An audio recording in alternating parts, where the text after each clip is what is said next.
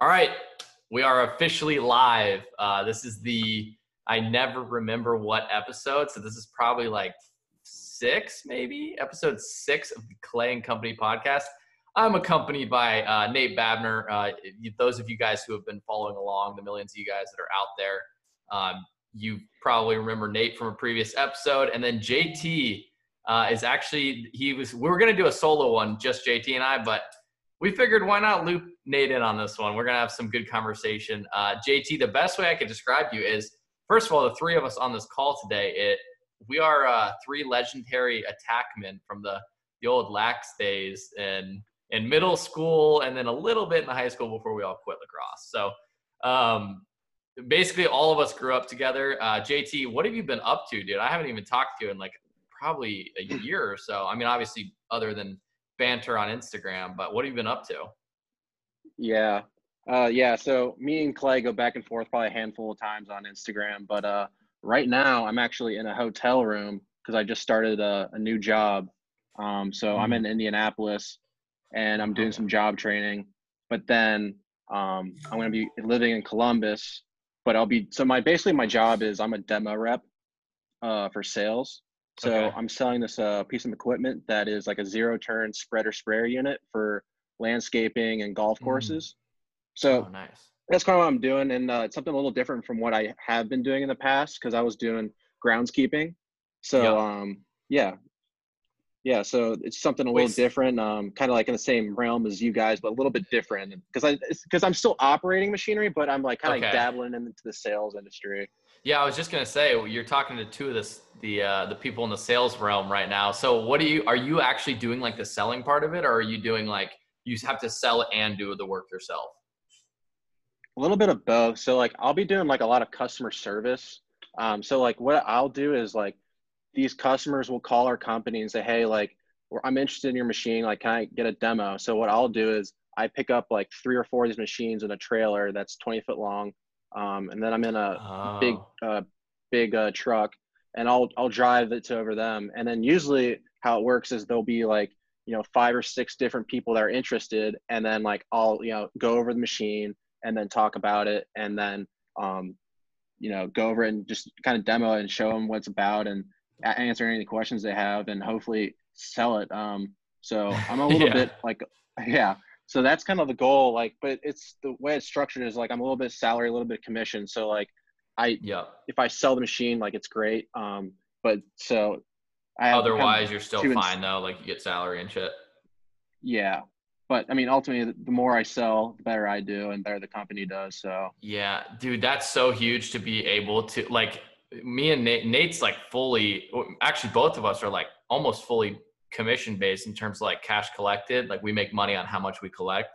And um, mm-hmm. I think people underrate how important it is to take a job that you get you're getting commission because like once you realize that you're in control of how much you make then it's up to you you know to like actually yeah. go out and perform and i feel like it, it just makes a big difference and if you haven't done like you got to do a commission job at some point in time just like get the experience of it i feel like yeah, so I mean, it's definitely different from what I'm used to. Like, basically, like what I was doing before is like I didn't get paid unless I showed up to work and like put my hours in, and then like I was incentivized by working more and getting overtime. Whereas mm-hmm. now it's like a little bit different. Like, yeah, I'll get paid for showing up to work, but like if the more I, the better I do selling, the more money I'm going to make and better the company is going to do. So it's definitely a little different, like from what I'm used to. But um, you know, my yeah. brother does a lot of sales and he kind of like inspired me to like try it and try something different because the manual labor part is uh very very hard to sustain at long term.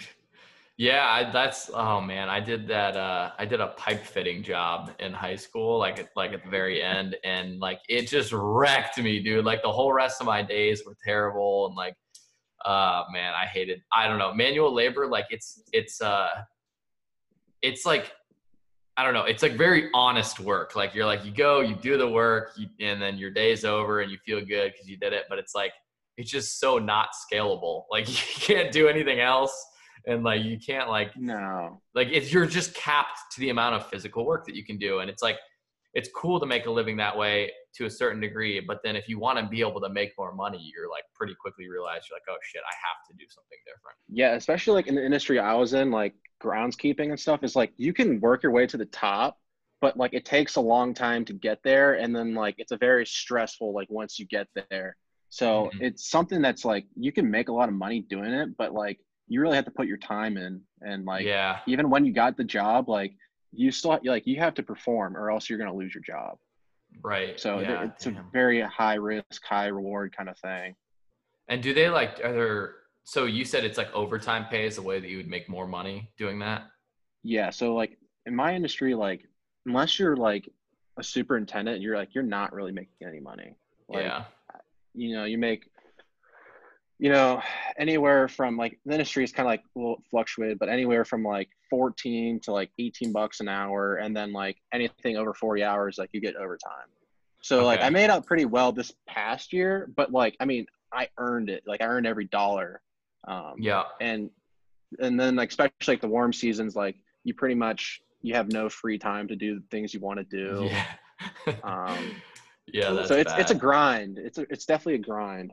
Let's you're you're underselling the groundskeeping though, man. First and foremost, for those that w- welcome back to me at least, recurring yeah, guests. Nate, welcome right? back. Second recurring. recurring guests on the show. Fucking legend.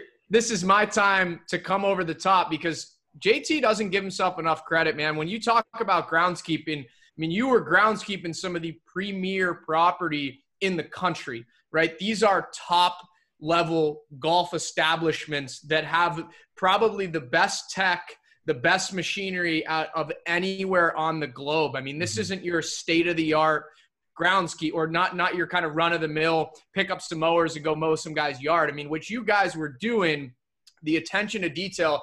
Talk a little bit, JT, about that because I, I, this goes way deeper than what you had just touched on. I mean, you were curating world class golf courses. So, what was the environment like? What were the expectations for you guys on that crew? Yeah, so basically like I started working when I was 14. My dad like he was like it was like one summer I remember he like come up, comes out to me he's like you know I'm working these crazy hours like you're not gonna sit in the basement and do nothing all summer and hang out with your friends. Like you're gonna you're gonna work. So so it, came early to me like I so I was 14 and then like working when I was 14 I was working working crazy hours but like I was working like 30 hours a week and then like my friends would be like, you know, JT, where what were you, you doing? Yeah, yeah, like where were me. you? I'm sitting there asking yeah. like, JT, where the well, first of all, real quick pause on that, JT. You had another stint. So we all grew up in the same neighborhood, the three of us. You had another stint before probably you were 14. Were you like disappeared and went to like a military boot camp style thing for a period of time. Yeah, yeah. So, so I want you to touch on that at some point too. okay, I'll, I'll touch on that real quick. So basically, my this is before I started working. My dad was just like wanted me to be like, I don't know, develop me as a person. I was a little bit of like a shithead, I guess you could say. Like I was like we all were a little bit of a troublemaker. yeah. And so he, she, she thought it was a good idea. Like I had no say in this. She was like, okay, you're going to go to Culver Academy, which is in, I think I remember it was Indiana, but basically it's like a very high end, like academy school for like people that want to like start doing like military sort of things. So I'm 13 years old and I mean, I have like probably a little bit longer hair than I do now. And yeah. I, I, had to shave it all off. I, you like, went bald. I was like, dude. and I, it was just like it was an interesting experience like you know you're marching to like where you're going like you did a lot of cool things like i learned how to sail a boat um you did like some like cool like military sort of things but like overall like it was i learned quickly that it, it was definitely not for me like i would never see myself mm. doing anything military wise because it's a very strict like you know in your face yeah like you're doing exactly what i'm telling you to do at this time so it was it was definitely interesting and then fall following that, then my dad was like, you know, you're not going to be doing nothing all summer. Like, you're going to come to work for me. So I was yeah. like, all right, you know, whatever. And so I was working probably like 20, 30 hours a week. And, you know, it's kind of started my from like bottom up. Like, I was raking bunkers and like, and so for you, those that don't know, I was working at um, Muirfield Village Golf Club and they host an annual memorial tournament. And so every wow. summer, it was around June, they were hosting um, a PGA Tour event. So this course had to be pretty much immaculate for uh, yeah. and so my dad, he had me doing like the blunt end of the work. Like I was raking bunkers, and then like like so the, everything's on TV. So we have our streams, and they develop like what are called runners, just basically grass growing in the middle of the stream. And I was in the streams, like pulling out like grass, just like in the mud, like like just doing like you know stuff that no one wants to do. Um, yeah. and you know i kind of worked my way up every year and like did a little bit more. Um, so then I, I started doing like mowing tee tee boxes and then like i started mowing greens. And then um, at a certain point like i started doing like a lot of fertilizing um, a lot of hand watering. Um, so it was uh it was definitely like looking back on it like i think it's like one of the coolest things i've done. It was just like it was just very difficult manual labor stuff. Yeah. so like um, I learned a lot and I, I went to school for plant biology. So like I, I, I definitely enjoyed it. Um, but it was, it's a, it's a tough way to make a living. Um, but Sounds like your dad was trying to get you in uh, some version of scared straight there. no, my Yeah, dude. My, I mean, obviously, you guys know my dad's the, the same way. He was always like, I mean, I feel like I don't. There's something about like when your dad sees you like at you're you're in high school and you're doing nothing for your summers. You're just chilling, like, and they're like, what? Like, I don't get to do that. You got to come start working for me. But I feel like when you're a kid, like, you should have those summers free. Like, that's the whole point. But I always had the excuse. I always had football. I was like, I was like, Dad, I can't work a job. I'm playing football. Like, what are you talking about? so I had that excuse going for me. But uh, dude, I feel like that the manual labor jobs though, like, they're if if you've never had one, it's like you gotta have one. You gotta like at least builds one character, man. It builds Yeah. character. I mean, JT, you got yeah. Uh, hell, I'm looking at you, man. You're full of character. You you were freaking working at that. I I forgot about military school too completely.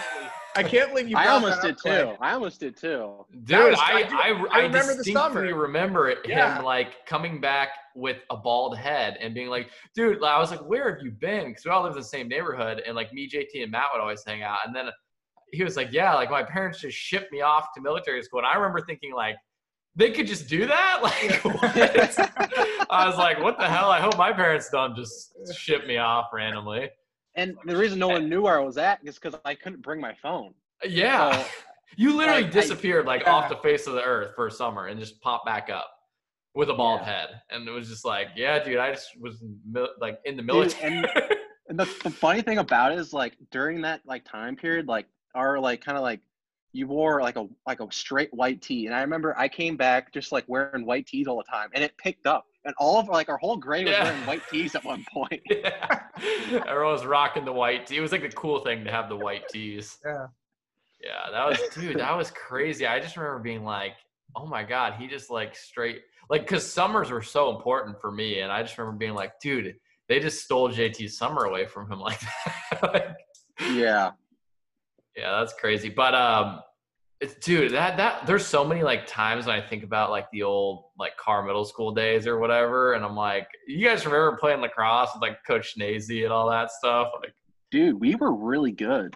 We were really I know, good. Like, RT I know, that's what I'm saying. Like we were like had a- pretty we had- legendary. That state championship was pulled from us, ripped from our Oh, hands. I forgot about You guys that. remember that? I Still w- haunts well, me to this day. I had Still a haunts me to this concussion. day. Clay, you didn't even get to play in the yeah. game. They they That waved off two or tragic. three goals. I forgot. I don't know if you guys remember that. They took away two or three goals Dude, from us, and it was oh, the difference.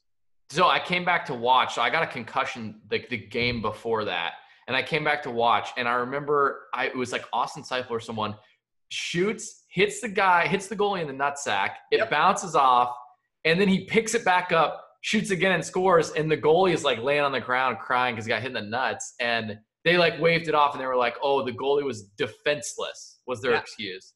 Yeah. It's like maybe wear a cup or something. What?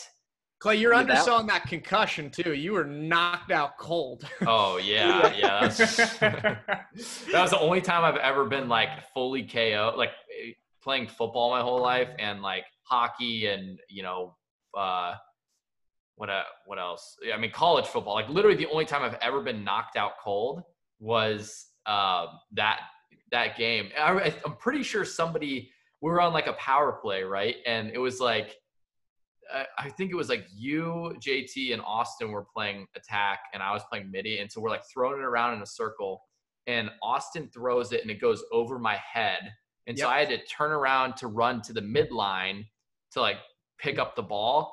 And right when I picked it up, the the attackman on the other side pushes me in the back, and then the I turn around the defense guy with the like the long pole, like cross checks me in the forehead. So I like got like whiplashed into this cross check. And then I literally just remember waking up with everyone's faces around me, and they're like, "Who's the president? Like, what year is it? What's your name?" And I, I, I literally got the I got the month wrong. I, I said the wrong month, and then they were like, "Oh my god, we gotta get him to the hospital."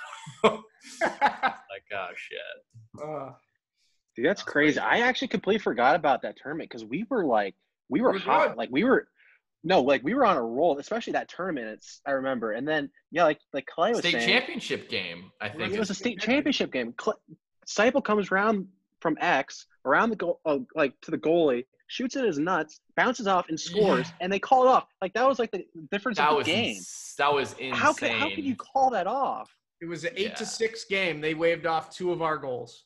And I literally got concussed just for you guys to go on and lose. That was so disappointing.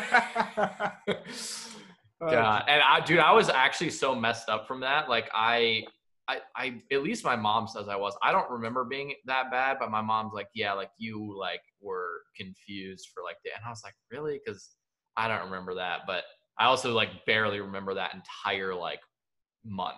Like that whole month in my head is like the foggiest. Like I don't know. It's like a, it's like I blacked out for that month. It was super weird. Um, That's crazy. yeah. So anyway, so you guys, I mean, both you guys ended up going on and going to OU. Were you guys hanging out in college at all? Hell yeah. Oh yeah. Hell big yeah. time. we were. Nice. Okay. we didn't hang out as much like the first couple years, but then like once once uh, we were like living off campus, like me me Babs, we had like a pretty big clique. Yeah. Um, Yeah. uh, it was like me, Matt, you know, his whole house, and then like a couple of his neighbors, and we hung out like pretty much every day. Dang. Yeah. Nice. We had some good times, man. Back back at old Ohio University, we certainly had some good times. So JT, were you doing the groundskeeping stuff like post college, and then like, cause what we've been out of college for like two years now. So you did that for like the first, or maybe it's three. Holy shit.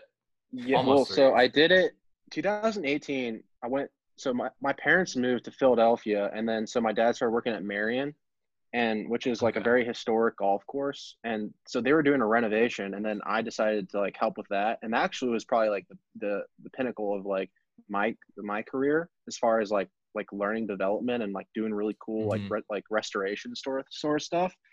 And then after like nine months, I came back to Columbus and I started working um, at Scioto, and Mm. that was pretty short lived. So I, I worked there for a year, and then I went back to Merion and worked there for a year, and then now so now I'm starting like a new job. It was kind of like yeah. I, I enjoyed what I did, but it was it came to a point it was like I need to like somehow switch gears um, to something different.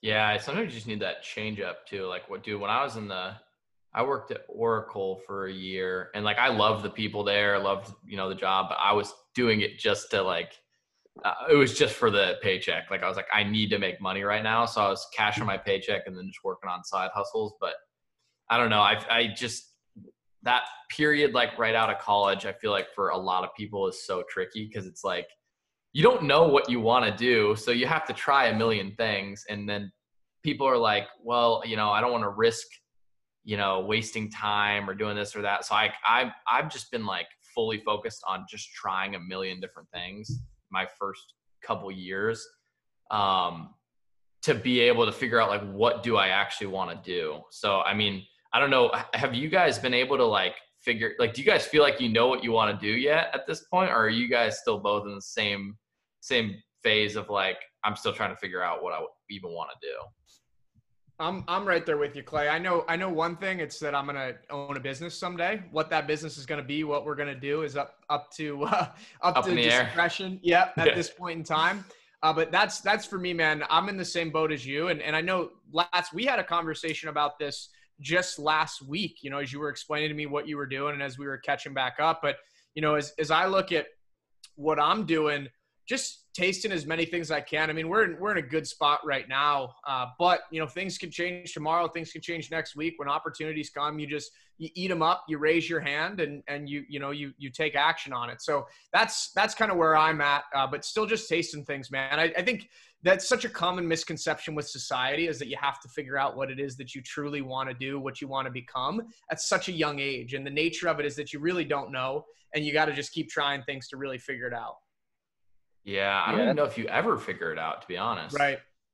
I mean, what about you, yeah, that's JT? kind of that. Yeah, that's kind of where I'm at. Like, you know, I'm trying something new, but like ultimately, I don't know if this is what's for me. Like, it's just, it's really just like trying to take a taste of everything that might be of interest to me. Because like, there's stuff I know like I wouldn't want to do. So I'm not obviously I'm not trying those things where Mhm. where I'm dabbling with things with like kind of like that are in my realm, kind of in my interest. So it's like it's it's tough. Like I mean, I went to college, you know, when I was 18, with like zero idea with like what I wanted to do. Yeah. It was almost like, why did I even go? Because the first Yeah. two years was like pretty much gen eds, but I still didn't know what I wanted to do. At one point, I was doing health administration and like quickly realized that like it was all writing papers. Like I would have hated my life. Um, and then I switched to plant biology. And then so like right now it's just like kind of like Nate said, just like trying a bunch of different other things and like taking opportunities when they come up because you know, like my at least for my grandfather my mom's side, like he didn't figure out what he wanted to do he was like 35, and then like once he figured it out, it's like it clicked. You know, he wanted to do it, and he, like it, it made sense to him. Yeah. Yeah, I think like you can't optimize too early either cuz like like if you try to optimize your life and go all in on something when you're what 24, 25, like you might not actually want to do that. But at the same time, that paralyzes a lot of people and people then think, "Oh, well, you know, I'm just not going to do anything then. If I, you know, if I don't know exactly what I want to do, I'm not going to do anything."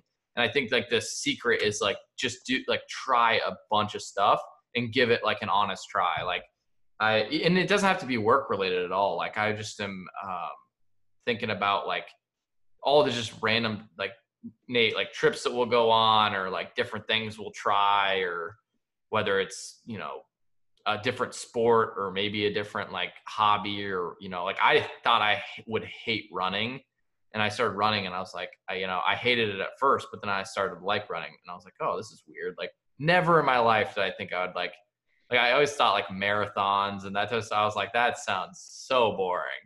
And uh, then I started to like it a little bit, and I was like, "Yeah, this is interesting." So just trying a bunch of random stuff like that. What, what about you guys, hobby wise? Yeah, well, I was gonna. The only thing I was gonna touch on is it's such a dumb cliche, and I, I don't like cliches very much, but a lot of them resonate, and a lot of them have some truth behind them, and it's why they exist. But you know, it's just as important to figure out what you don't want to do as it is figuring out what you do want to do. You know what I mean? And I think Mhm. as Yeah. you go through it and, and look through those types of things, and then just going de- as deep as you can on hobbies, trading sports cards, right? You know, that's something that I've picked up in the last year, year and a half or so. Something I, I like doing. I like holding these pieces of art and being able to make a little extra money on the side with them. But right, just digging into those hobbies, and and that's you know that's what I've I've realized is figure out what you don't want to do, and and it'll at some point culminate. You'll try enough things, and you'll Yeah. have enough things you don't want to do that you'll you'll find a path, right? Whether that path was not what you envisioned, not what you pictured, or it's just a pivot off of an original path, it's going to come at some point. Yeah.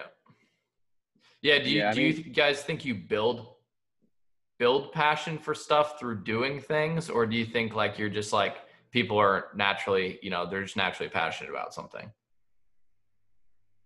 I don't know. For me, like, um, in 2000, pretty much like beginning of 2019. Well, my brother got me into like doing like actual yoga stuff, like hot yoga, and like at Mm. first, like, like to me, it was like, why would I ever do something like this? But then, like, the more I did it, and like the first few times, like I didn't necessarily like it, but then like the more I did it, Yeah. the more I realized I enjoyed it. And it was it was weird because it was like it was actually the repetition of doing it like that made me enjoy it more. And the Ah. same thing with like like fitness stuff in general. Like I really didn't like it that much at first, but like as as more I did it, the more I was like, oh, this is kind of fun. Like I'm enjoying Mm. this. Yeah, that's that's weird you say that. That's exactly how jujitsu was for me. Like it was super uncomfortable to go to jujitsu classes because like it's like you're like wrestling with dudes, you're getting tapped out all the time. It's it's just like it's like honestly just kind of uncomfortable. Like it's uncomfortable from a standpoint of like you're literally like on top of guys just getting choked all the time, and it's also uncomfortable from just like that standpoint of like you're you're really shitty and everyone else is way better than you. And so like I at first was like, oh man, like you know, I don't really necessarily like this that much, but I just kept going and then now I really like it. Like now it's like a it's like playing chess. It's like a whole like crazy involved game that I've come to like really really enjoy. So I think there's like that there's like that little hump you got to get over. Like I think people like if you want to give something an honest try, like actually go put in the repetitions for like at least a couple months before you make the judgment. And Clay, I think you answered your own question. You said, "Do you think you know you you just have it naturally, or it's more of a discovered thing?" And uh, you know, for a lot of people, I think it is a discovered thing. You've no idea what you like and what you don't. You have an idea of it, but you have to understand you don't know what you don't know, and you try different things and you create that passion. Right? For you, Lats, it's you know hot yoga. I mean, shit, I can picture it right now. You dripping with sweat in the downward dog position. Just absolutely. Oh yeah, yeah. You might be a hot yoga teacher, actually. Maybe about it. See, like I, I wouldn't mind doing that, but like I have such bad ADHD, like I would be all over the board. Like I wouldn't know. Like I would just be like, do this, but then I'm like, oh, we'll, we'll do that. Like, yeah, that's. I, ah, I don't know. What are you gonna say? I think the thing with like hobbies though, it's like ultimately like either you start doing hobbies or you're like you're doing stuff that like won't progress you as a person. Like you'll get in those bad habits of doing stuff like just partying and like oh, doing yeah. stuff that is very unproductive that like doesn't make you better as a person. And like not saying it makes you like you're a bad person you do drugs or if you're party, but like if once you once you like once you have your free time, you ultimately choose like what you're gonna do with that free time and if you're doing stuff to progress yourself like it for me at least it makes me feel better. Like i oh, i feel more progressed. Yeah and there's like there's something that's like addicting too to like that progression feeling where you're like like you just I don't know what it is but you know like you're you're making a step in the right direction and like you get addicted to like the progress not even like like I don't even care about the outcomes anymore of like 99% of the things I do. Like I want to be successful with a lot of stuff but at the end of the day, like I'm more interested in like just doing the stuff because I enjoy the process of doing the thing. Like run, going to run or going on going to jujitsu or you know making podcasts. Like I literally don't care like what ends up happening with it. I just like the fact that like I like having these conversations. Like even if it like if it wasn't for this, we probably wouldn't have an organized way to like sit down and do this. Which I don't know. Yeah, for me, absolutely and it's cool uh, because like i mean i've always wanted to do so, like something like like with like videography and like i always like i mean i watch youtube like like a lot, a lot. and i just yeah, think it's too. like it's just really cool and like something like to be a part of you know? Um try something different. I mean it's it's like one of those things if you don't try you're never gonna know. And then you're always gonna yeah. be wondering like what if you know? Yeah there's there's like a stigma to like being a beginner. And like there's like people that are like uh, people for some reason I feel like they don't want to like look like a, a noob. Like they don't want to look like a beginner at something. They don't want to look like they're like failing, like if they're new at something. But like that's such a bad mindset because like everyone when they started something was at the same point. Like everyone was new at something at, at one point in time. So um, I had that like that feeling a lot with, with martial arts. I was like, man, like there's like so much friction because you're like these guys are so much better than me whether it was like kickboxing or Muay Thai or jujitsu or whatever. And then I was like, but everyone had to start like with at, with no knowledge. So it's like uh, the stigma of being a beginner. Like I feel like people need to you need to flip that narrative and just be like, dude, it's fine if you're like you don't know what the hell you're talking about in regarding this or you don't know what you're doing with this. Like the whole purpose of what we're doing here is to try a bunch of new things, figure out what you like, and then you know once you're 50 70 80 years old then you know you can start making judgments of was that was it even successful? Clay, clay you just made a huge point there right? I think people paralyze themselves with that that feeling right? That uncomfortable feeling. Nobody likes it. Nobody likes being a beginner but it's something that you've just highlighted that that you know if anybody is out there listening and takes one thing away from our conversation today it's exactly that you know look at let's look at the the historically you know, professional, whether professional athletes, best in class at what they do, whether it's Tim Ferriss in business or Tiger Woods playing golf, you have to learn how to do it, right? It takes Or 10 Ti- hours to master something, you know? Tiger Woods with women. You know, even Zing. hey, That- come on, come on. Let's not get down that rabbit. uh, but Yeah. I, I know exactly what you mean, though. Everybody's got to start. Everybody's got to be a beginner. And and you know, for me, Clay, I I had you know you have to point your point the finger at yourself as well. I went to the first jujitsu class with you. Wasn't my cup of tea. I uh, told you it was gonna suck. I didn't told see you. it through, right? I didn't go through the repetition, so I I don't have the full picture of if that's something I truly wanted to do Yeah. albeit just to tell a really brief story here for my first jujitsu class. I get into the class, I'm feeling good, right? I don't have any of the equipment on, so I'm you don't up. need much. You don't need much yeah. Well, you, though. you need like you need what? A long sleeve shirt. You need shorts with no pockets, and and so I show up there, right? That's the first- pref. Yeah, preferably. yeah, okay. Well, nonetheless, I always like to look the part. I don't want to be the guy, you know, wearing the wrong clothes in the jujitsu gym. You're going to be a beginner anyway. You might as well eliminate those yeah. it'll- so long to story look. short, I go, I get the equipment, I show up, I'm feeling good, right? I got my, you know, kind of picture it lats like a uh, like a something you'd wear under your hockey jersey, just like a tight Under Armour. First guy I get paired up with, I mean, this guy, he's got full like rainbow cornrows, tattoos all over himself, and we're we're working on the arm bar, right?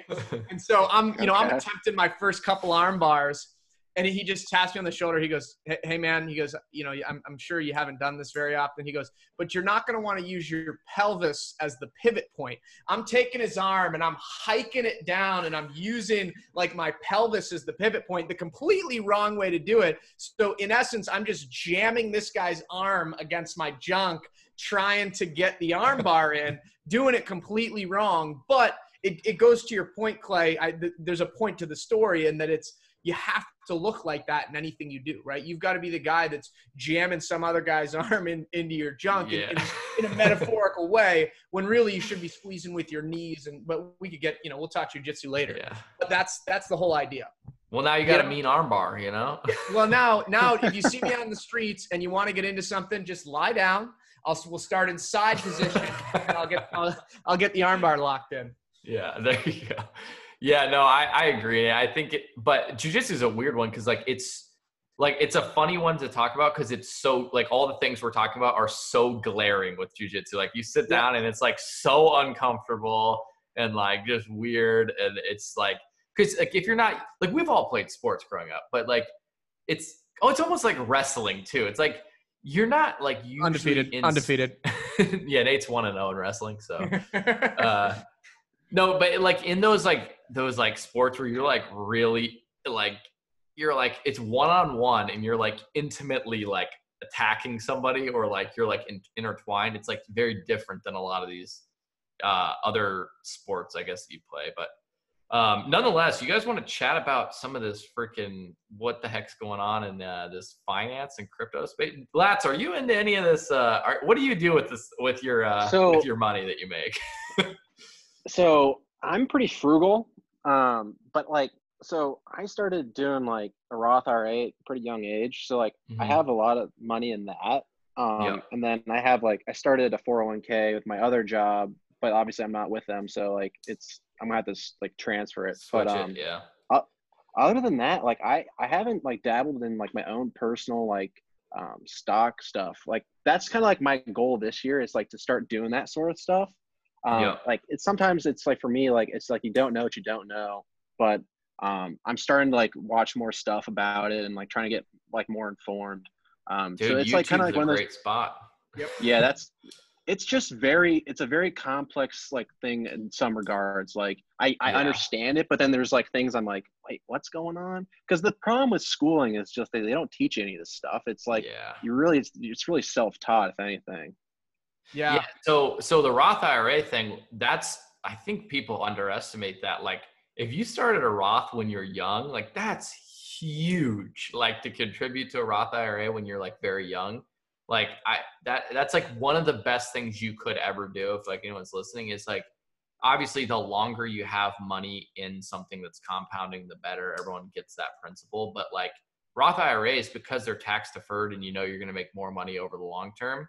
Like you just put money in your Roth IRA, dump it in the S&P 500 when you're like 16, 17, 18, like that's like very helpful for your future, I feel like.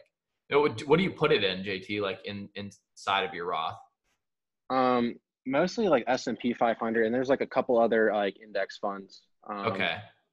I'm not totally I'm not totally sure. My mom's an accountant, so she does a lot of that stuff for me. Like, I oh, mean, oh, nice. it sounds Hell a little yeah. weird, but like at the same time, like it kind of makes my life a little bit easier. Like she kind of, yeah. I'm just like, all right, here's here's some money. Like, just you know, do it, do what you think I need to do with it, and that's yeah. kind of like that's kind of like it's good and bad. Like, I mean, it makes me like it enables me to like not think about it, but at the same time, like I should get more involved with it. Well, it depends though. Like I, am of the mindset too, where it's like if it's not your cup of tea and you don't give a shit about it, and like it, like your best, like your best bet if you're not like interested in it is yeah, put it in some index funds, put it in your Roth IRA, and let it ride. Like don't worry about it. Like invest it in a way that you don't have to care about it. You don't have to focus your time on it and then you can put more time and energy into the things that you actually like doing that will probably make you more money so there's like there's like two sides of the coin like I, I think there's a lot of people to our age that focus on like investing and they want to like know what they're talking about in terms of like you know what real estate property should i buy or what stock should i buy? But they don't even have money. Like they don't have a good stream of income to where investing even matters. So i'm like I, I think you got to like focus on like hey how do i make a lot of money first? And then like once you're making a ton of money and you have a lot of money sitting around, then you can start being like, okay, what do I actually do with my money? But people have it flipped. Like they're always focused on like, uh, I don't know. I Nate, what about you though? What are you're like a traditional uh, yeah, IRA I'll talk to you. I'll talk to you about my mindset, and it's it's one of the the, the stock market is not complicated people overcomplicate the hell out of the stock market where they're trading these goofy you know people will go read some internet forum uh, and this is how i started my trading career right i and just to, to give a little bit of backstory to my history in trading right i'm, I'm a retail trader. I'm not you know i i manage my own portfolios. I i know every single stock that's broken down into what i have. I spent a summer interning at pnc so i was working for a financial services firm and I, there wasn't a lot of work to do but when there wasn't a lot of work to do what I, I wanted i made it a focus of mine. I wanted to learn how these markets worked. So i just i went out and i learned the, the mechanics of it right? The different options trading just the way the market's going to move the speculations the earnings. And i realized very quickly just buy good companies and buy something you're going to hold on to for five or ten years. And then trading becomes ultra simplified right don't go out and try to play you know it's and this is such you know this is a warren buffett quote but it's you're never to it's not your timing of the market it's your time in the market. And this is something clay that you had just touched on. So for me right buy the companies you use buy companies that you know are going to perform right?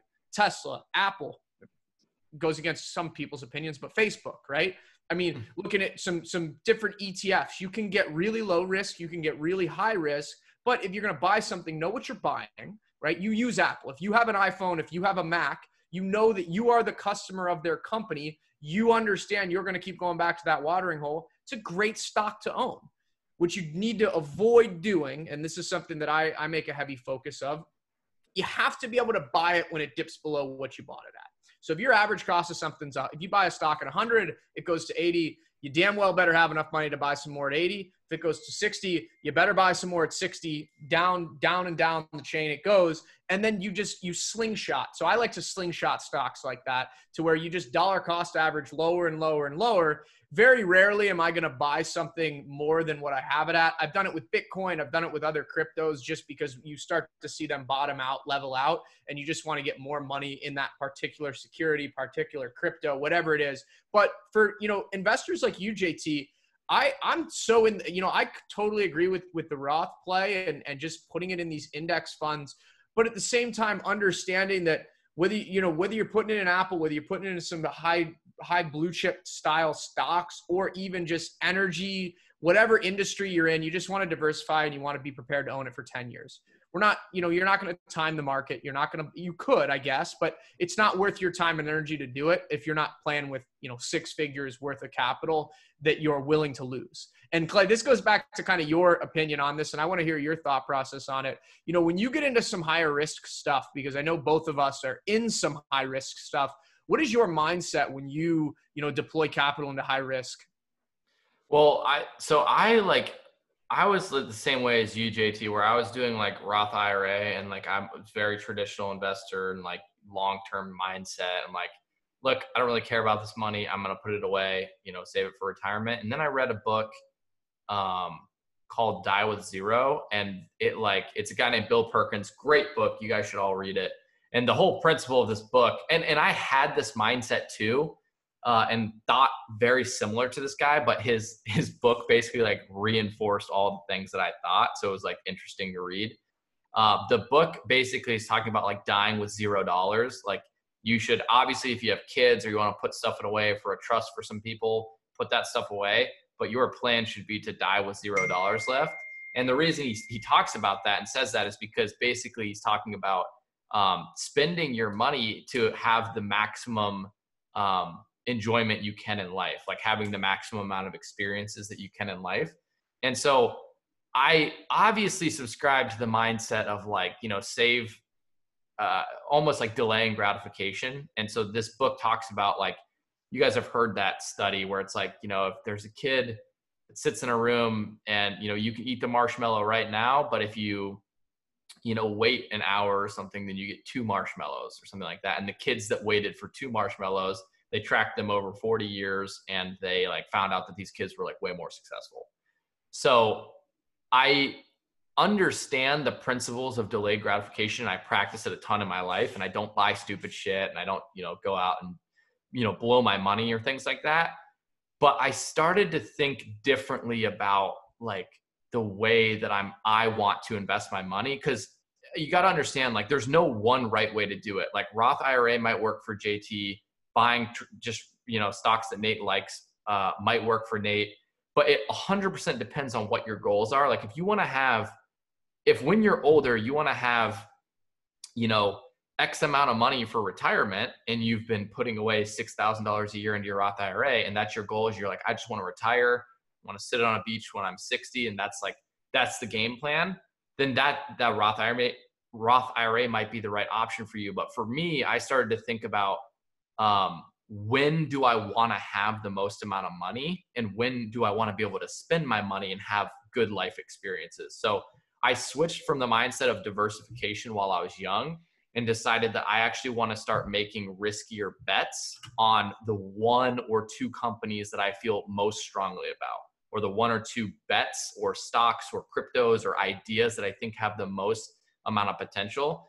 So then I started saying, like, fuck diversification. I want to go all in on the things that I really believe the most in. So I took the mindset of like, instead of, you know, I don't have a lot of money to just go out and diversify and make a lot of money off of. If I'm diversifying while I'm young and I don't have all that much money, um, and, and I'm not saying I don't have a lot, but like enough for it to make a big impact, then why would I be diversifying right now? Like, I don't want to wait till I'm 60 to have cool experiences and be able to go do certain things. So for me, it's more aligns with my goals to go and, and invest a hefty amount of my money into the one or two big bets that I've done tons of research on that I have the most conviction behind.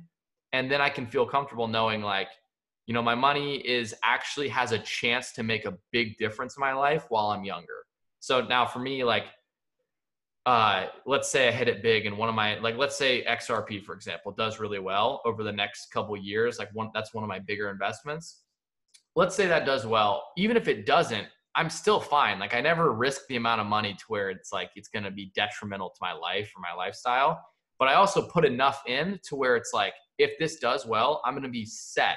I'm going to be you know have a lot of money to to then play with. So I always think of the mindset as like diversify when you have a lot of money, not when you don't have a lot of money. And I know I go, I know that goes against a lot of people's mindsets of like, well, how can you make sure your money's safe and compounding and all that? And I, I agree with all those principles, but I just think if you don't have a lot of money, you're better off doing a lot of research and making your one or two biggest picks. And then, you know, if you have a lot of conviction in it and it works out, then you can start diversifying with the money that you've now made rather than trying to diversify it way too prematurely. So I think it's a balancing game between the two. Um, but I feel super comfortable knowing that I, I, I will always make the risk of um, to be able to have a hundred x gains, even if it means that I might lose all my money. Like if the risk to reward ratio is there, let's say it's a a five percent chance that I'll make a hundred x gain on my money. I'll take that all day long because with my goals, I want to have money while I'm in my 20s and I'm in my 30s because I know that if I have money when I'm in my 20s and 30s, I can go have crazy cool experiences that I wouldn't otherwise be able to have, you know, when I'm 60. Like if I go tri- take a trip to Australia and want to go travel around Australia, it's not going to be the same when I'm 60 as it will be when I'm 28 and I'm healthy and and young and vibrant. So that's my mindset on it is I just think about risk to reward ratios and then I think about like what are my goals and when do I want to have money and then I try to allocate things according to that. Um, but I'm curious, are you guys like so JT, are you planning to like are you diving into the worlds of like have you looked at crypto and all that stuff or are you just staying away from that that completely? Um I I have I uh started dabbling a little bit as far as like um looking up that kind of stuff.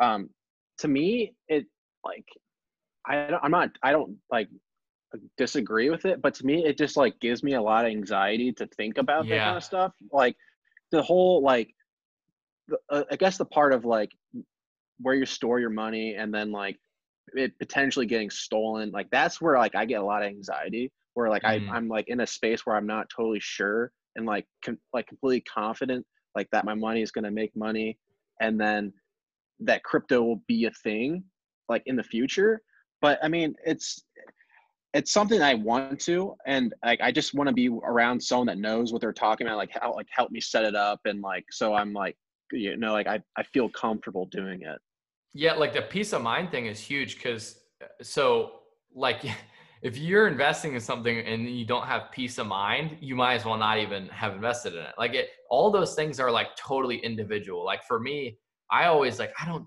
I really don't like think about stuff like that very often. Like if it goes up, great. If not, then like it's not a big deal to me. Um, but I like, I would, I'm kind of Nate. I think you're the same where it's fun. Like it's like almost like a fun, like for me, it's fun to do this type of stuff. I I don't feel any type of excitement or joy unless I'm making a, a hefty bet or like I'm, you know, putting my conviction behind something. But yeah, there's on the flip side, if you have like anxiety around it or you're like worried about risking some type of money or something like that, I think you absolutely would would want to uh, make sure your money's just in a safe spot. It's the the manufactured uh, manufactured entertainment of it, Clay. That's what we call it. That's what we call it in the uh, in the sports betting industry. Um, you know, put a little pizza money on the the game you're getting ready to watch, and now all of a sudden you go from. It's why casinos exist. It's why these these different avenues and industries are so successful. Uh, but JT, you just hanging around on this podcast. Before you know it, you're going to be liquidating every single asset you have, and you're going to be on XRP, baby. We're heading to the moon. We're heading to the so, moon so Nate, back to the, the XRP thing though. Tomorrow's a big day for it. There's like so all I disagree. You got, I disagree. guys. Well, okay. I mean, regardless of what you think, there's two hundred thousand people that are talking about it at least. Yeah. There's like a there's a group of um. So JT, you know, like the Wall Street bets, uh, like the the people that were like investing in um GameStop. Did you hear about all that? Yeah, I I, I heard about that. So like, so one the one thing I like kind of understand is like the, the, whole shorting thing, but then I kind of I kind of figured out like I don't have a total grasp of it, but like I I, I pretty much understand what what happened, which yeah. which is like a complete BS. Like, and it's that's crazy. why it's kind of like like you you you know you start making money and then all of a sudden like you know these big dogs are just like nah you're not gonna take you're not gonna take that yeah so it's like so there what it, it, no it, it is like it's crazy but there was like, I mean, Wall Street Bets was like just a Reddit uh, group, and then they basically pumped the price of GameStop to fuck over these hedge hedge fund guys. But right now, there's so one of the things that Nate and I are invested in is, is XRP. It's a cryptocurrency, and there's a group that that people created that it's like, I think it's like over 250,000 members have joined it in the past like week. And they're talking about doing the same thing they were doing with GameStop, but trying to pump the price of XRP. And it's supposed to happen tomorrow at like, I think 8:30 a.m. or something like that. And there, there's tons of speculation about it's nothing's going to happen. Like some people think it's going to be, I don't know. So it's it's interesting for us though because we're like in it, so we're like excited to watch it and there's like mm-hmm. a lawsuit going on and a bunch of crazy stuff. But yeah, nonetheless, Nate, you don't think anything's gonna happen tomorrow? Well, so I'll I'll explain to you a little bit why. Clay, did you on your last episode? Did you and Muzz get into a little bit of the GameStop talk before? before yeah, I we talked it, about it. I, I was gonna say before I beat it. Yeah, we. Yeah, right. we talked about it. yeah. Okay. Um. So my my two cents. The only reason being, is you know, just listening to people who I find to be really educated in the space that are looking at the market volumes and things like that. I totally agree that that you will you can manufacture this pump into any security crypto whatever it is with enough people and enough dollars but if you look at overall market cap overall trading volume mm-hmm. in a lot of cases it, it won't make a dent i do believe though from the sense of just bringing it to people's attention people under i mean you look at dogecoin right i think this is the great example the greatest example yeah. of what and it happened at GameStop, it happened in all these stocks. You have all the, the the power of the internet, right? This is all being driven by the power of the internet and the way we can connect people together. I totally I don't disagree that this will have an impact. You know, you're not going to double the price with 200,000 people on a on a message board. Just if you look at the overall volume, I mean, a, a credible crypto shout out on YouTube was talking about this to where you know with the amount of volume that you know crypto like XRP does, these 200,000 individuals would have to spend like 350K each on XRP to significantly chunk into the volume that it just does on a daily basis. And the mm-hmm. nature of it is here in the States, I mean, we are a little fish in a big pond, which is XRP.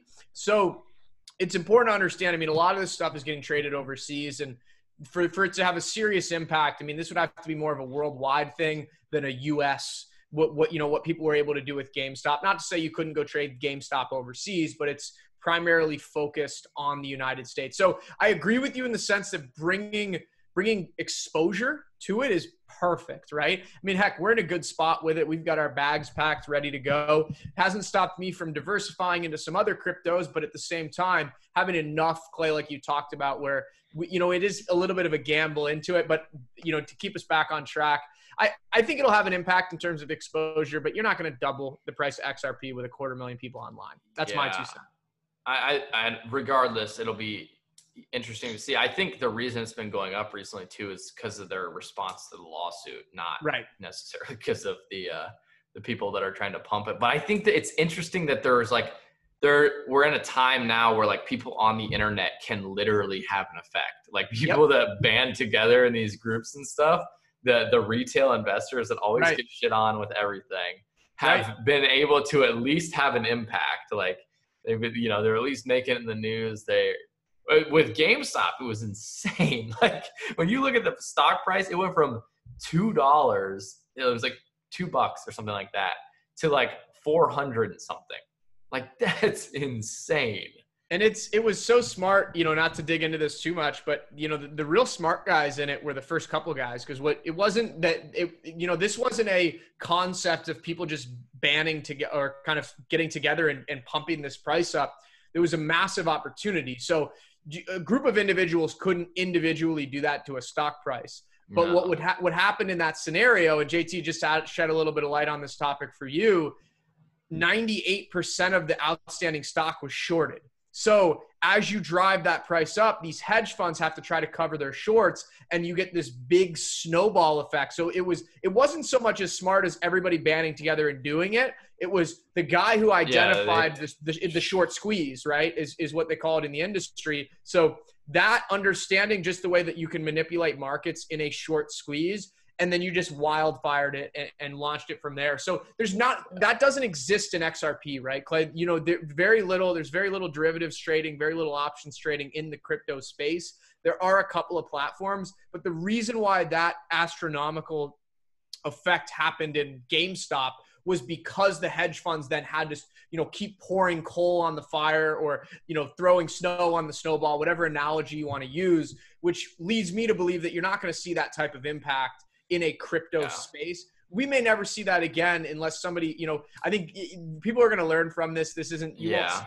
replicated, but it's changed the thinking, right? To where you see the impact that the internet and the retail investors can make. And, and you just have to find the opportunity. So that's that's why, and right there's not that other side of the coin in XRP where these big whales have to now you know chunk up as much of it as they can to try to not lose as much money, which just then dictates even further into that role. So that's another reason I think with you know as we talk about XRP, why it's you're not going to see that type of impact. And even if it goes up, you can't. I mean, causation in, in correlate. I mean, it's like saying you know, oh, this summer was historically hot and murder rates went up. You know what I mean? You can't. Yeah. It's hard to draw that direct line towards a, a you know causation and correlation. So I, I don't think it's going to make a huge impact, but time will tell. We'll see on Monday. Well, regardless, just the whole circumstance around what happened with GameStop, at least people are moving to crypto because they're like, Yeah. this is like not fair. So like Right. the the mis or the distrust of the traditional. I mean, people already are are starting to not trust the dollar. Like the amount of printing they're having with the dollar, and then just the craziness with COVID, and then all this stuff with um, now with GameStop. Like it's just people are like slowly starting to be like just more inclined to move towards crypto, just because it's not the decentralization of it purely. yeah. I got a good question. So, since you have all these different types of crypto, is it like you know down the line? Are you paying with different types of crypto, or is it all gonna be kind of like a universal? Like, are you so like for example, you're down the line and I need to buy something. Can I use um you know XRP or can I use like Bitcoin Bitcoin or for like the purchase, or can I use both? Or you know what I mean? Yeah, yeah, no, that's a good question. I think so. Uh, that's like a common like uh, I feel like um, misconception with like a lot of the you know how there's there's seven thousand cryptocurrencies right now. Um, so Mhm. just right off the bat, like you should know, it's the same as the internet stock boom, where it's like, you know, there's all these companies when the internet was created, and then what happened to most of them? Like almost all of them disappear, they go away, they go to nothing. So out of the 7,000 cryptos, let's say there's 70 of them that are legitimate and they have good companies, they're good back, they're, you know, they're well backed companies, they have good teams and they're actual, they actually have utility. Um, out of the 70 you know that may survive out of crypto right now not all of them are meant for payments not all of them are meant to transact with like even bitcoin like you, you mentioned bitcoin as a form of payment bitcoin can't be used as a form of payment. It's way too slow um, and there's just simply like i environmentally it's like terrible. So like just the fact that it's too slow like think about this. Visa processes like hundreds of thousands of transactions per second. You know like mastercard visa Mhm. like those different type of companies. Bitcoin can only do like i think it's something like 10 per second or you know some it's some very small amount. So just Yeah. on a global scale it physically couldn't be used for that. That's why everybody talks about bitcoin being like a store of value. Like when you go to send bitcoin from somebody to another person right now it could take you know several days in some scenarios in order to reach them. So um, there there's a bunch of cryptocurrencies you know with that said outside of bitcoin uh, like ethereum and you know these other ones that you hear of that their use cases is not meant to be sending money and like using money to buy goods and services now there are a handful that are all fighting in the space of payments and like hey you know i actually want to be able to use this as a form of payment uh, Bitcoin just has like the big name brand right now. So to, to your point, no, these all these cryptos aren't fighting for like I want to be the one that gets used as cur- like a form of currency. Uh, a handful of them are fighting for that. A, a lot of them have like completely different use cases that they're just they're called cryptocurrencies, but they're all on the blockchain and they're all using blockchain technology to essentially solve different problems in the world. So like uh, Matt was t- telling me about one the other day that like is um, uh, something with tokenization. So where it's like these these people on the blockchain, like it was if something related to music, where basically like um, you could like an artist could release a specific uh, piece of of music, and then he could sell uh, like pieces of that song. So they released a thousand, like an artist, I think it was 3LAU, the, the DJ released like a, a tokenization version of his song where people could then go and buy and be like part owner of his song. And so he released a thousand of them, like a thousand of those things. And like you can now prove that, you know, through the blockchain, you own a part of this song or whatever. So they,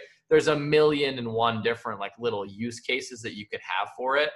Um, like with smart contracts, you hear about, you know, what Ethereum does. Like essentially, uh, it's creating like different, um, yeah, uses within the finance industry that are just like not there right now. But no, not all of them are going to be used for for payments necessarily. Yeah, and gotcha. just to to piggyback on that, I think probably JT the best place to start in terms of research, and this is for anybody out there listening that has gotten to this point of the you 15, 20 viewers that have gotten to this point of the podcast.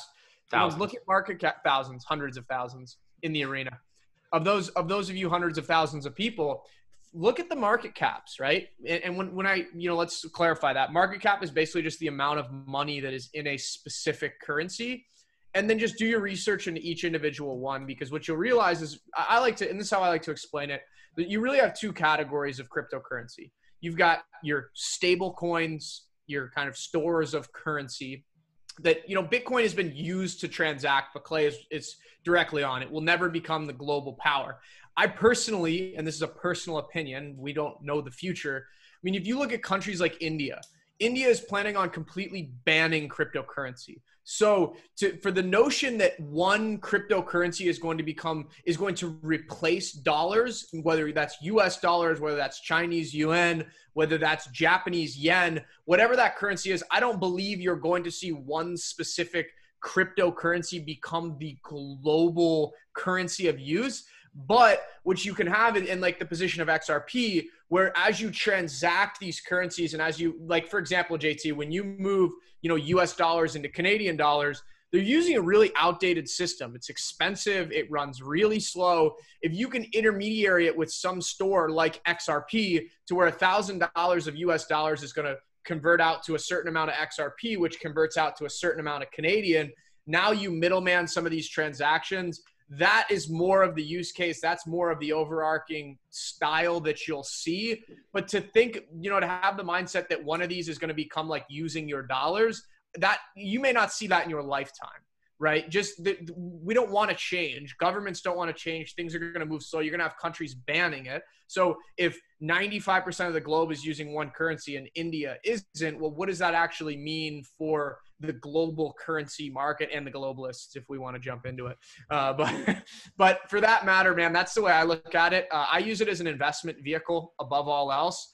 Anything that you think is going to you know increase in value for x y or z reason whether it's the actual scarcity of it like bitcoin so what reason why bitcoin value goes up it's because of the supply and demand of it than the scarcity right where they start to you can only there's only so much of it in the universe and you can only own own so much. So that's the way i like to think about cryptos.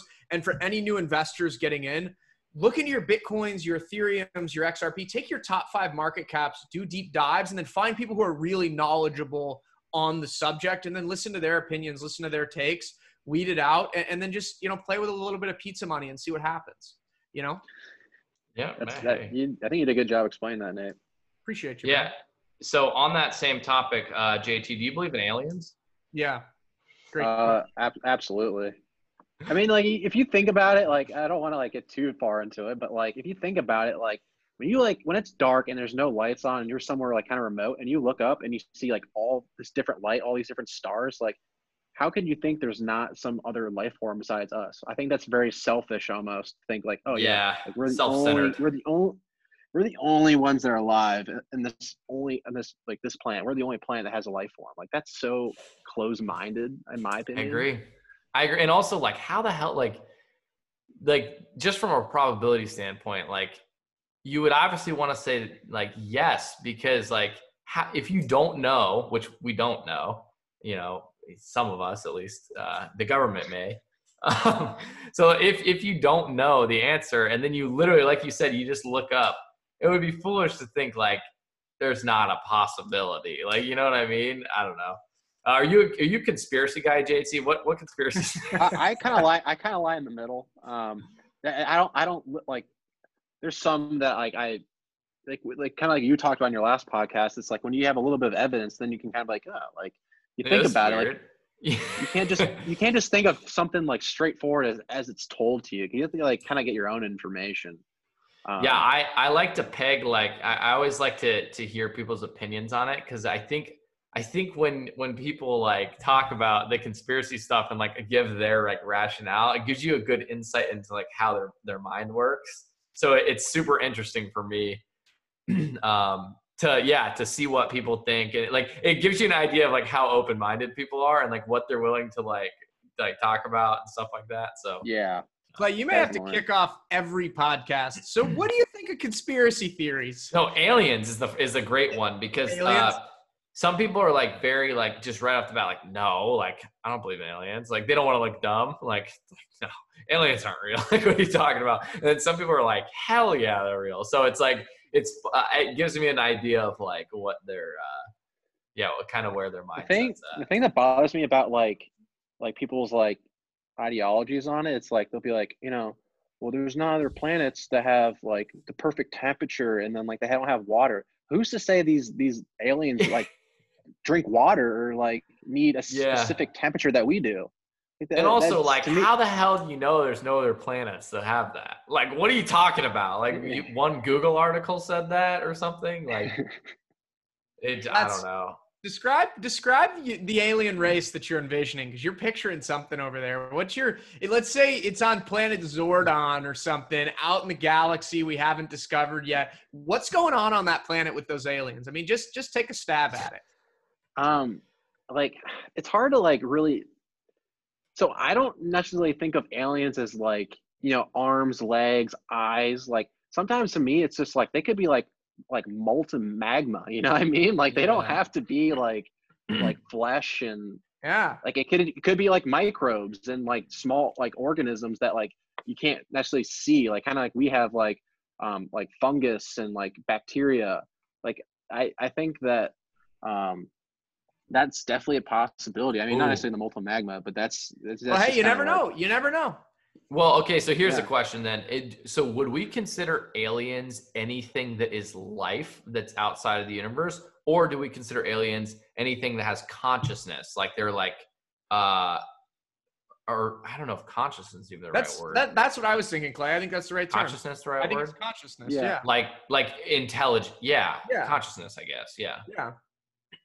i don't know that's see that's the question i think because jt i think there's like i'm with you on the fact that there's like there's probably no doubt in uh in or there's at least no doubt in my mind that there's there has to be life of some form. Like maybe it's like uh, microbial bacteria or like whatever the hell it is.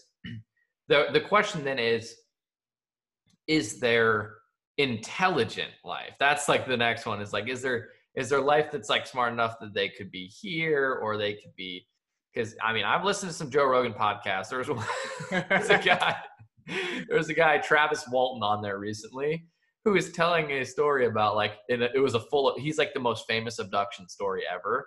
And his story was like it's so interesting to listen to. If you guys haven't listened to it it's like the, the way he describes it like he's the most famous case of this ever happening. And like he sounds really convincing. So it's like man i don't know like, why would somebody why would somebody lie about that? You know? Why would know, somebody keep this full because I totally agree with you. The stories and the evidence that exists of some type of, you know, extraterrestrial being, because let's not get derogatory. They're not aliens, they're extraterrestrial beings. Okay. First and foremost, let's draw a clean line in the sand. No, not to be mixed up, not to get not fuzzy. illegal aliens Yeah, they're not. I mean, come on. But with with some of these individuals, right? I've seen uh, tons of documentaries. Whether it's uh, what's the guy? What's the the Area 51 guy? Clay, I can't think of him. uh bob lazar Lazar, whether it's Lazar, whether it's the guy you were talking about, heck, whether it's like the you know stuff you see on Netflix, you know whether it's to sensitize us, desensitize us, however, whatever you want to get off into, whatever rabbit hole. At the end of the day, for this many people to make up these detailed accounts and stories of what had happened to them, and then go on with it, it's either you Yeah. have to be a fool to not at least like to, to just discount everything. You know what I mean? but but at the same time, like part of me, so part of me thinks that, like for sure, and then another part of me thinks like I also have a huge bias because I just I think it's interesting and I just Yeah. want to believe it. Like so, my like my wanting to believe it, and I'm like ah, like it's it, it like, and I think a lot of people are that way. Like they're like they're hesitant to believe in it because they do want to believe in it, but they need like proof of it, and it's like. th- That's the other thing, Nate. Though there's never any fucking hard proof of Right. any of this stuff, which is at like least the other not shared. At least not like Yeah. hard evidence to where you're, you know, going down to the. not shared correct there's not shared har- because that's the thing the, all these people are like no there is evidence it's just like you just can't see it like you just shared. Yeah. they, they don't have it Hey, I could talk aliens all day long. You know me. I'm a I'm a firm believer. in the- we, Clay, we we did get a little bit of evidence ourselves. I mean, it may have been a shooting star, it may have been something else, but when we were down in Mont or up in Montana, and we uh, we pulled out the app and we're playing with sounds and doing some we were communicating with the uh, with the oh, we're gonna find aliens like We're gonna that's find them. well so you know they're We'll be supposed the to hard release, evidence. We'll be the hard evidence. How about you know they're supposed to release it and uh like they they came out with like i guess the fbi or the cia or whatever the the agency that's holding a lot of the secrecy is supposed to release it. It's part of the covid relief bill. Like literally in the covid relief bill it says uh i think the date is like it's in like the end of february. So it's like in the next month i think. Well, for, um, you- for those of you listening, you should see my face right now. I mean, that's Yeah. that. literally in the co- like like this is not i'm not I'm literally not kidding. They they've been talking about this. In the covid relief bill there's a part that says they're supposed to release the files on you know what they know about uh, Well, aliens Clay, we know what we're talking about at the end of February. yeah exactly A deep dive. That's, all that's right well J- yeah jt is there anything else uh, you want to what are what are like any last things you want to touch on i'm curious from from your standpoint I, you haven't got to ask us anything anything crazy yet as far as far as just like anything. Dude, Or anything that- in that- life. No, anything in life. No, it doesn't have to be aliens. Um, I just want to say, like, Clay, you you're a very interesting human. You actually remind me a lot of my brother as far as like your your motivation and drive. Like like looking you over like the last few years, like do some of the stuff that you've been doing and like it's a very go-getter attitude. And i think it's i think it's interesting. I think it's really cool. Like where a lot of people don't really have that. Like uh so i mean that's just more of a comment. Um yeah. but as um as far as everything else like i don't know. I think we touched we touched on a lot of different stuff. Um me and nate talk True, every now and then and uh yeah. um but you know all's well in my in my world right now i mean i'm do, i'm just uh, indulging in a lot of change um and just kind of trying different stuff and um just like taking all taking it all in because i mean we only have one life and so it's it's it's interesting because like a lot of times some, something happens and like you know you get sad and you know people go through a lot of stuff but at the end of the day like you you know we're still alive and we're still experiencing this crazy world of like Yeah. what we're going through and it's just it's interesting Yeah, and dude, I know. I mean, I know you've been through. Uh, a, uh, as we all have, we've had probably, man, we've probably had the most people at our high school pass away out of damn near uh, anybody I know. Like literally, from our specific grade and from our class and from all the people that that we grew up with. I mean, we've had a lot of people pass away. And um, to your point, a lot of that has has like rubbed off back on me. I have the I'm in the same mindset as you, where it's like that one like I I have the literally a picture right here that says one life on it because I I need I love having the constant reminder that like tomorrow's not guaranteed. I'm waking up. I just want to do what I'm going to do.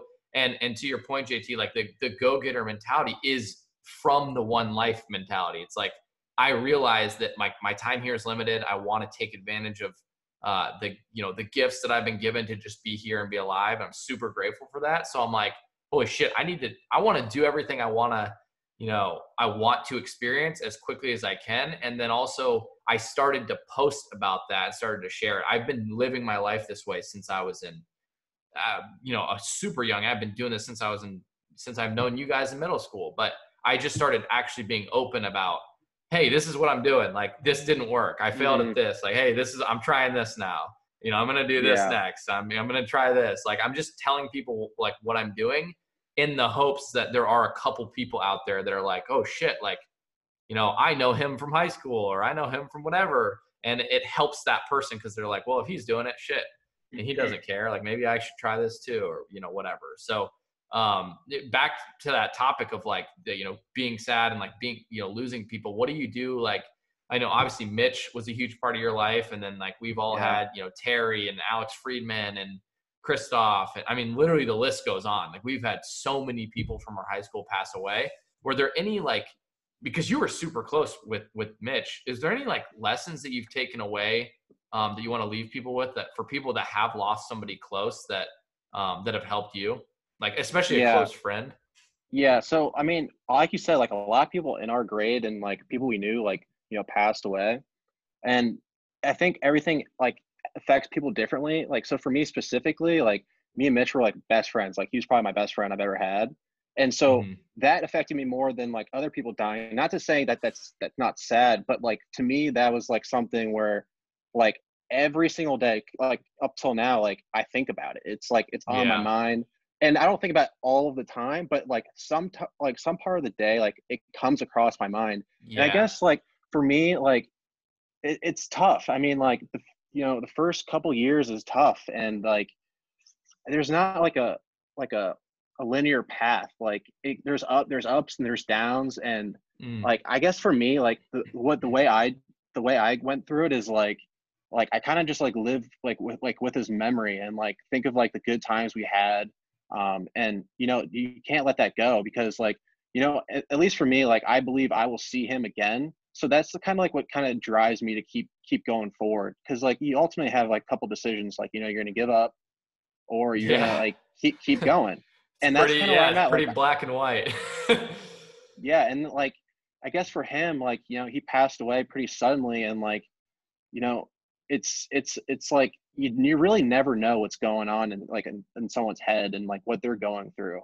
Um so for me i guess like it's it's an ongoing battle it's still going on but i think you got to find like like a reason to like you know something to live for like find something that you're passionate about because like you know and also like there's a lot of people surrounding you that care about you so like Mhm. finding those different people like babs reached out to me like a couple weeks ago and like we talked and like and for to me like that means a lot like something like you know someone checking up on me and saying hey how you doing like to me like that's like kind of like a lot of reasons for me to live is because like you know i have friends and family that care about me and like they you know they, they tell me and Yeah. I, I think i think a lot of people need to realize like you know check up on your friends because like you never know like how much that that might mean to them and just saying like nice things to people being kind to people like you know when you're checking out like at a line like say like oh thank you have a great day like and actually mean it and like yeah that goes a long way i think No, and I agree, and I think like the three of us being here on this call is a testament to you know our ourselves and our character. Like we we all grew up together. We all grew up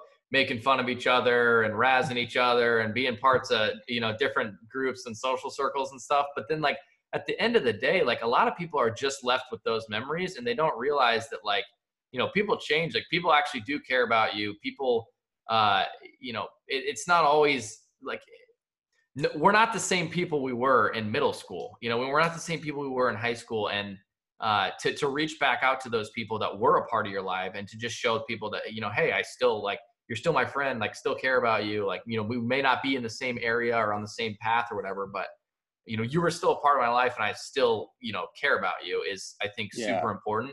I like I've been writing letters to people. I think that's super interesting. Uh, like random people that's will cool. ask for them like random people from high school or you know and i'll i'll get to write down like a full letter of like you know whatever my thoughts are about them and like how, how i'm wishing them well and like that feels really good for me because i'm like it's almost like okay like i write this person a letter i tell somebody something that i normally wouldn't get to tell them and it's like it's like weight off my chest in the sense that like i know like where i stand with that person like i'm like hey this is like how i feel about you and like I'm wishing you well, and I just want you to know that kind of thing. So I think if more Yeah. people did that, they would they would experience. I don't know. They would just it's you feel lighter. Like you just feel lighter as you go through life. And uh, to your point about like just losing people, it's uh, we've yeah lost. And for you, it's different. Like he was your best friend, so it's gonna have like a crazier impact on you. Like obviously impacted all of us, but there's like a different level to it. And I think um,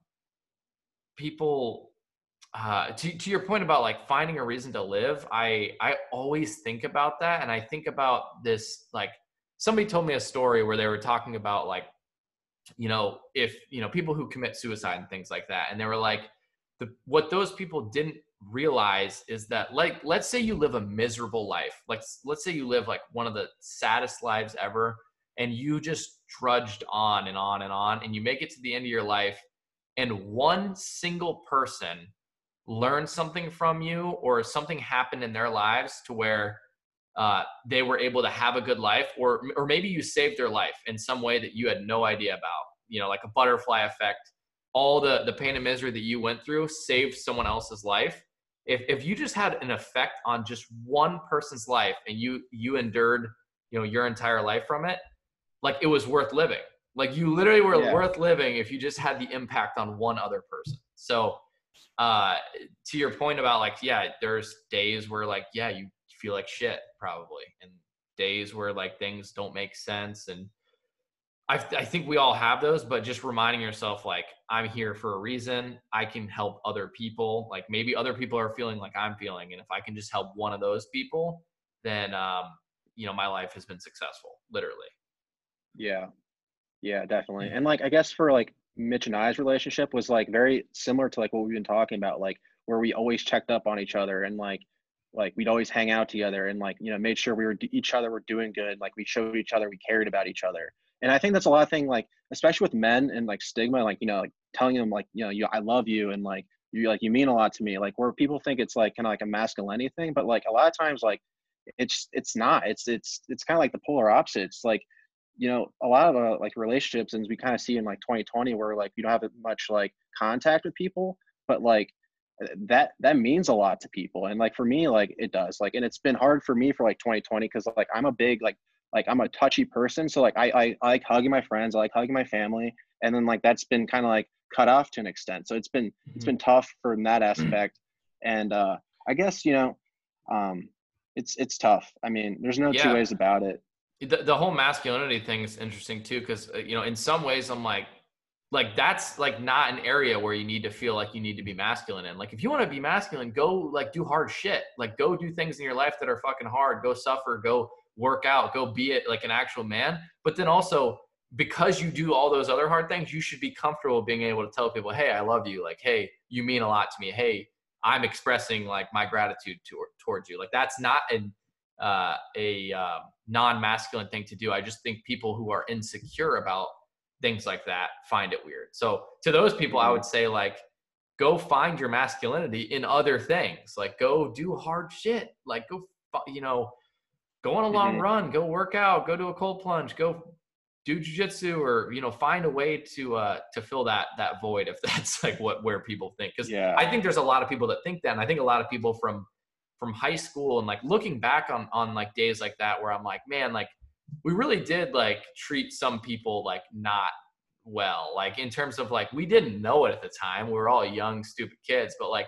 picking on people like looking back like some people didn't turn out that well and some people ended up doing drugs and some people ended up going off the deep end and in other areas and i i almost feel like i'm like man like there were probably times where we needed to like be a little bit better about who we were like in those mm-hmm. situations yeah because you hear about like at least like I hear about like other people I've associated with like work wise and like you know they talk about like physical bullying and I think like where we grew up it was more like emotional and Mental, like actually yeah. verbal. Oh, no one was like pushing each other in lockers. It was it was all like you know it was all banter. Yeah, and, and like it was, it's it's fine for some people, but like it's it's different in some other cases. Uh, a hundred percent, and like looking back, I just hate to even think that like and because it was such a part of like what like us growing up. Like everybody was razzing each other. Like everyone's making fun of each other. And and a lot of it was the older kids that were a grade above us you know. You just like simple little things. And i think back to those times i'm like man like you know some people probably took like some of that stuff the wrong way and it probably really affected some people and so it's like it's sad to think about and i'm like man i, I just wish more people like from our high school has have like uh have developed in that mindset. I would hope I, I mm-hmm. think that is the case. I just don't think a lot of people show it.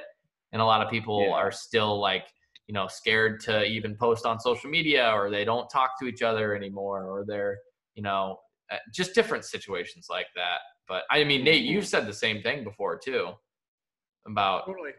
you No, know I, I couldn't agree more with you guys. I mean, Clay, we had a conversation like this going, you know, just even a couple weekends ago uh, when we had when we had talked about it, and and what it does, and and I can talk speak out of experience of this because I, growing up, I you know, it's not a hard thing to do, but you can just get crippled by judgment, right? And you do everything in your life because you you know you're, you ha- you always have that in your brain, like okay, who's going to judge me on this, on that, and, and even if you look at social media and different things it's it, it's a it's a journey right as you try to remove yourself from it but it is far and above the most important thing you could possibly do in your life. It's just who gives a shit what anybody else thinks?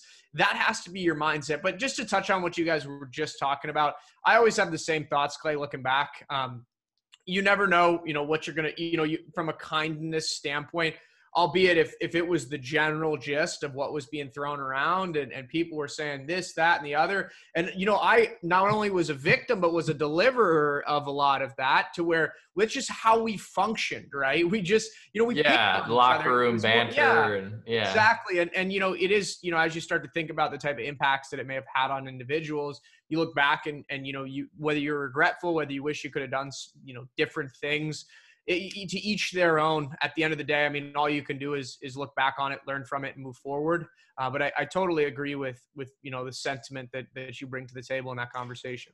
Well, I always had like the underlying mindset of like, dude, you have to be kind to people. Like you have to be kind to everyone. Like even if you're joking around back and forth, like it's so important to to to be kind because you don't know how it's impacting someone else. You don't know what's going on in their day. You don't know if they're, you know, maybe that is something you said affected them. They go off and they do drugs and it ends up affecting them. They're in a terrible mental state and like things just perpetuate and you never know what someone else is going through. So I think uh just kindness is and non-judgmentalness too Yep. like like you said like if you don't want to get judged um the best way to like stop worrying about yourself being judged is to stop judging other people Yep. the more judgmental you are the more you fear being judged that's why like i i literally don't care anymore about like what I- what i put out on social media or what i'm talking about regarding uh, literally anything because I know what my intentions are. Nobody else knows my intentions to the fullest extent of of me. Like nobody knows me other than what they just see me put out. So if somebody takes something the wrong way, you know, if I put out a picture and I'm not wearing a mask like I did this past week and people people are getting mad at me on social media, it's like I- you don't understand like my intention. You don't know uh, like where I'm coming from and you don't know my like you, you just don't know enough about me to even be able to judge. So for those things I feel bad and I feel empathetic and I'm like, look, I don't want to hurt your viewpoints and I don't want to, you know, come off the wrong way. Um, but just judgment is such a poison, I feel like in in our society and like especially with us kids growing up. Like looking Yeah. back. Yep. I think it's what you know what's impacted me so long after the fact, right? But Clay, you that's the gold nugget of this podcast, and this is the mindset shift for me. If you're looking at things and you're looking at people, and the first thing you're thinking of, and you're jumping to judgment, you're not even at the start line of of creating, you know, a non-judgmental environment of yourself and, and giving a shit about anyone else's judgment. The minute that you can look at somebody's, you know, whatever they do, whether it's the way they talk, way they walk, what they post, and you you automatically jump to a judgment, you're not even close to to not caring No. about what people say about you. And it's the biggest mindset mindset shift you could possibly have is just be able to go about your business you know, and, and do it in that manner. And then that's the only way you can not care about what people think Yeah. of you is the minute you stop caring about what you think about other people. Yeah, if you could walk around with one question in mind and you wanted to live a happy life, if you literally just walked around and you thought, how could I be kind to this person? Like with anybody you deal with, like how could I be kind in this situation to this person or whatever? Then your life would be so much happier. Because like judgment is literally that's bringing in the poison.